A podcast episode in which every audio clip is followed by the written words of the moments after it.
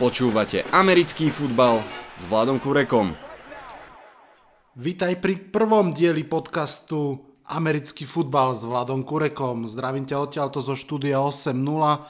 Rozhodol som sa na ovo trochu týkať, pretože asi ma aj tak počúva zrovna jeden človek maximálne, takže čau, dík, že ma počúvaš. Prečo podcast o americkom fotbale? Jednoducho, pretože je to fakt eh, podľa mňa najlepší šport na svete a Veľmi rád sa o ňom rozprávam a budem veľmi rád, ak nájdem aj prostredníctvom tohto podcastu ďalších ľudí, ktorí sa radi rozprávajú o americkom fotbale. Môjim plánom je robiť podcast každý týždeň, aspoň jeden, pravdepodobne vždy v stredu, keď si zrekapitulujeme aktuálne hracie kolo, povieme si o tých najlepších akciách, o tých najzaujímavejších zápasoch, Určite sa budeme vždy trošku viac rozprávať o New York Giants, keďže to je klub, ktorému špeciálne fandím a ktorý mám naozaj rád. A pevne verím, že občas sa podarí mať aj nejakého hostia, s ktorým sa budeme rozprávať o niektorom z ďalších klubov, takže ak aj tam vonku mimo štúdia 8.0 ste ďalší fanúšikovia aj New England Patriots pri najhoršom, alebo Dallas Cowboys, alebo všetkých ostatných tímov, Kľudne sa ozvite na vlado.kurek.gmail.com Veľmi rád sa s vami porozprávam o vašom obľúbenom klube a vôbec o lige. Dnes sa ešte budeme rozprávať o tom, čo sa v NFL stalo počas off-season a ak sa podarí, rád by som ešte do začiatku sezóny nahral jeden, dva podcasty, jeden venoval špeciálne Giants, ktorí mali naozaj turbulentnú off-season a jeden by som potom ešte venoval najzaujímavejším príbehom alebo takým storylines, ktoré sa dajú očakávať eh, v nastávajúcej sezóne. Teraz však teda poďme k hlavnej téme tohto podcastu. Aká bola teda tohtoročná prestávka v NFL? Mimoriadne turbulentná, pravdu povediac.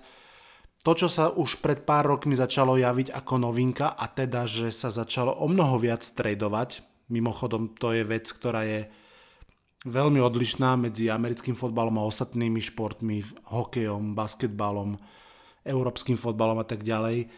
V americkom fotbale vždy boli trady naozaj e, veľmi okrajové, bolo ich pomerne málo, netýkali sa veľkých hviezd z rôznych dôvodov, aj budžetových, aj, to, aj kvôli tomu, že nie je ľahké zmeniť e, systém hry e, z jedného klubu do druhého.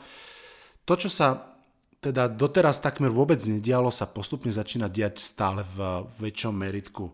Začal to Denver asi pred dvoma rokmi, pred troma, keď okolo Peytona Manninga pomocou tradeov vystávali ešte jedno veľké mužstvo, aby mu pomohli vyhrať titul. Posledný rok to vo veľkom skúsili Patriots a Eagles a čuduj sa svete, stretli sa vo finále. No a keďže NFL je copycat league, to znamená, že ak niečo funguje, tak to všetky kluby okamžite sa snažia zopakovať, tak nie sa čo čudovať, že tento rok alebo túto off-season sa s prestupmi roztrhlo v rece.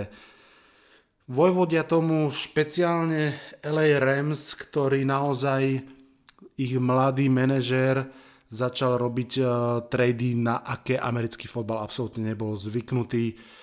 Uh, priniesol do klubu Petersona, Taliba, Suha, Semašilca, Kuksa, poslal preč Ogletriho a to všetko nehovorím o katoch a o tradoch, ale teda o tradoch hovorím, nehovorím o katoch a o drafte, ale hovorím o tradoch, to znamená o výmene hráča za hráča alebo o hráča za, draftové, za draftový výber.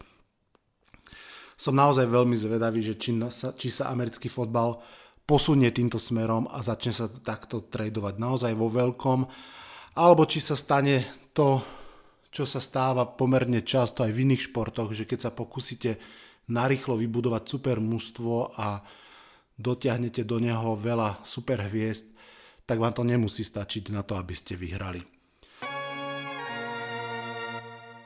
Druhou veľkou témou tohtoročnej prestávky bol návrat trénera Johna Grudena. Tu si musím dovoliť trošku odbočku pre tých, ktorí by nevedeli. Mimochodom, práve som si uvedomil, že už vykám, čiže asi podvedomo očakávam, že ma počúva viac ľudí. To je super, určite sú aspoň dvaja.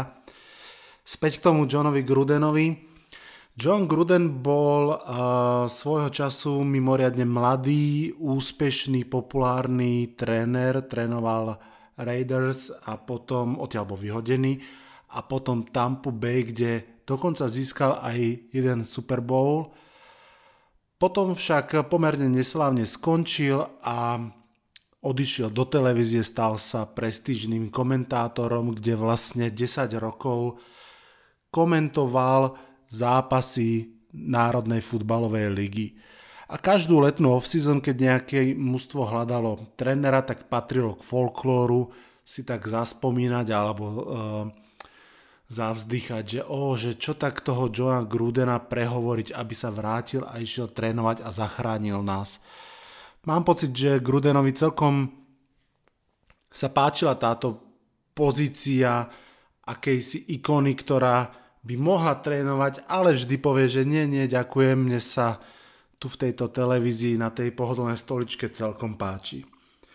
Čo sa však stalo, je to, že nakoniec ho zlomili konkrétne Oakland Raiders, ktorí ho kedysi dávno, dávno vyhodili, ho prehovorili neskutočným kontraktom za, na 10 rokov za 100 miliónov dolárov, to je kontrakt, aký nemá obdobu v trénerskej branži v americkom fotbale a mm, neviem, či vôbec v nejakom športe. Takže Gruden povedal áno, opustil televíziu, vrátil sa do Raiders a začal tam robiť obrovské zmeny. Či k lepšiemu, to si veľmi netrúfam povedať, pravdu povediac.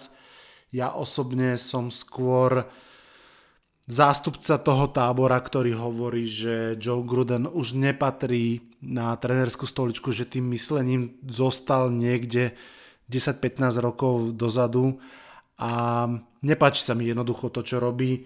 Vrcholom toho je práve teraz, ako nahrávame, som sa dozvedel, že Raiders poslali preč svoju najväčšiu hviezdu a jedného z najlepších obrancov celej ligy, Khalila Maka, Meka, za síce luxusné výkupné za dva, dva prvokolové drafty a ešte nejaké ďalšie výmeny pikov tam boli, ale jednoducho mm, zbaviť sa takéhoto hráča mi príde naozaj zvláštne.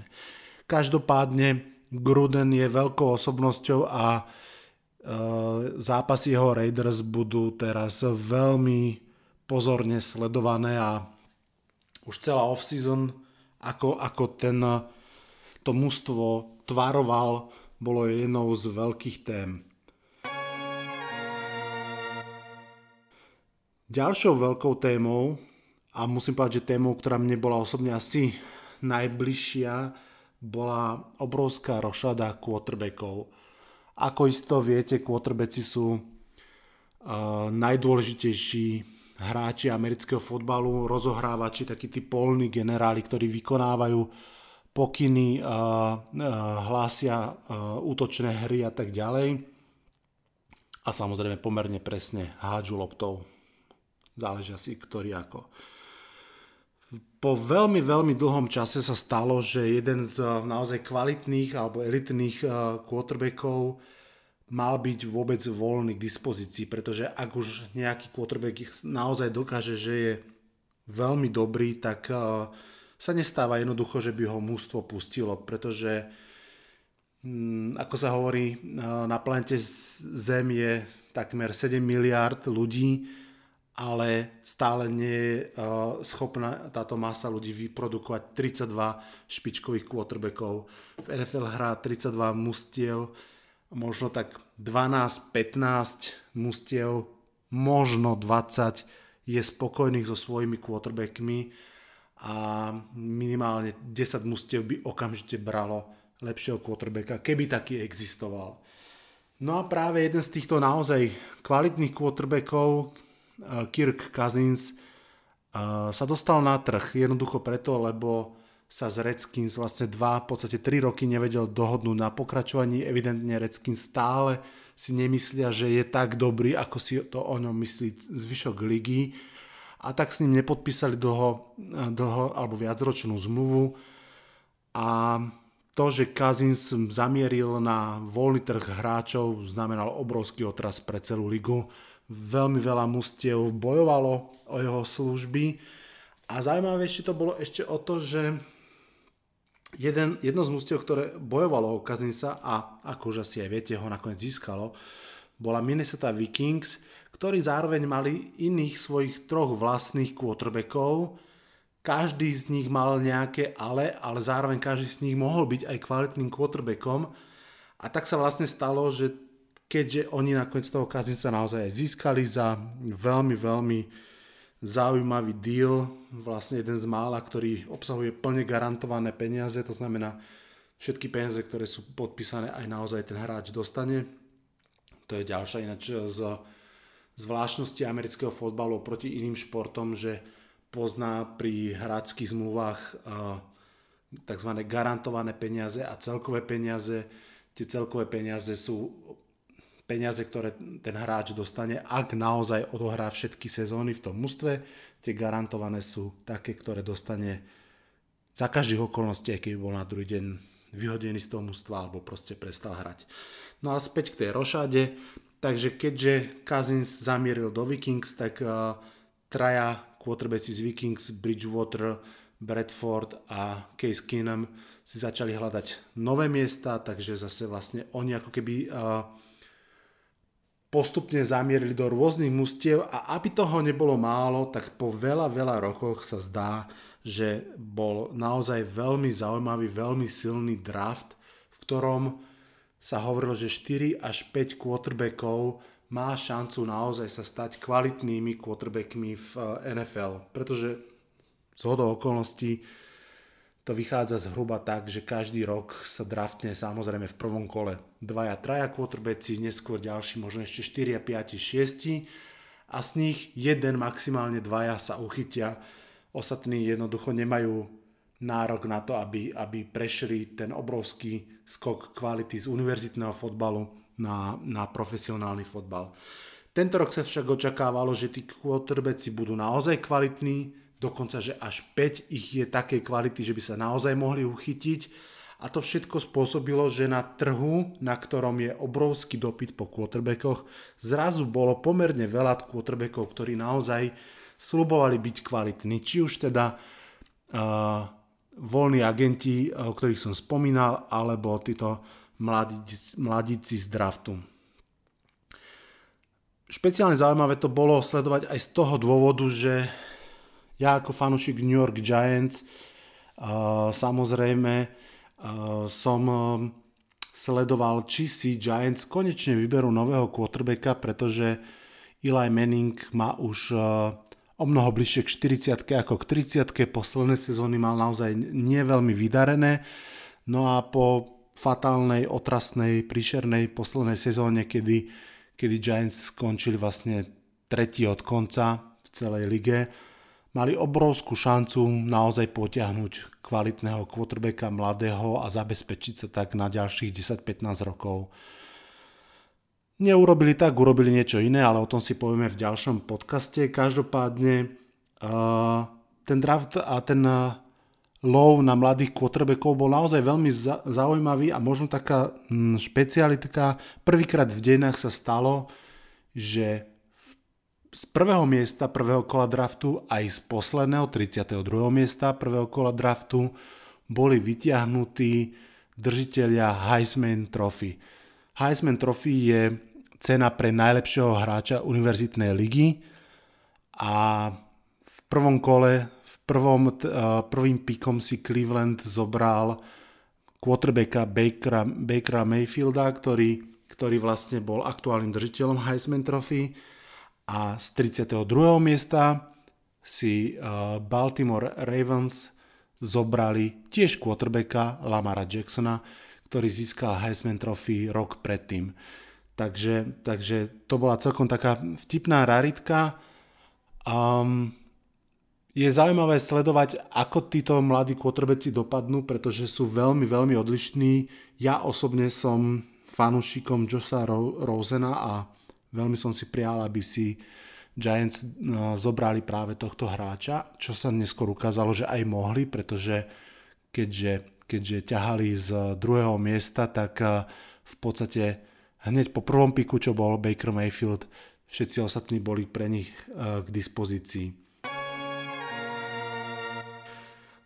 Tak sme sa už celkom plynulo asi dostali aj k tretej veľkej téme a možno tej poslednej, o ktorej sa budeme rozprávať dneska a to je vlastne aktuálny draft, ktorý, ktorý prebehol naživo. A možno zase, viete, možno nie maličká odbočka, draft dlhé, dlhé roky sa organizoval vždy v New Yorku, organizoval sa v, v Radio Music Hall a bola to vlastne veľmi tradičná záležitosť, ale posledné roky začal tento draft putovať po amerických mestách, stala sa z toho ešte väčšia show, pretože naozaj v tých mestách, kde nikdy predtým nebol, tak to bola naozaj skvelá atrakcia. Teraz naposledy bol práve v Dallase a bol to vďaka tomu, že to bol draft bohatý na quarterbackov, naozaj veľmi, veľmi, veľmi zaujímavý draft. Ako som už povedal, z prvého miesta Baker Mayfield, potom postupne uh, Sam Darnold z tretieho miesta do New York Jets, uh, Josh Allen do Buffalo Bills, to je podľa mňa veľmi, veľmi zlé rozhodnutie. Myslím si, že Bills si zobrali najhoršieho z quarterbackov, ktorých si mohli zobrať. A navyše v momente, keď stále Rosen bol k dispozícii, ale každopádne sa tak stalo.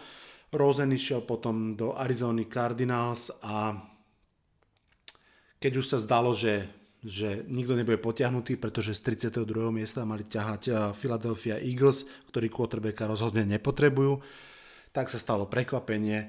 Baltimore Ravens tradeli hore, vymenili si miesta z, práve z Eagles a zobrali posledného 5. quarterbacka Lamara Jacksona. To sa myslím si, že stalo uh, asi po 30 rokoch, že v prvom kole išli 5 quarterbacki.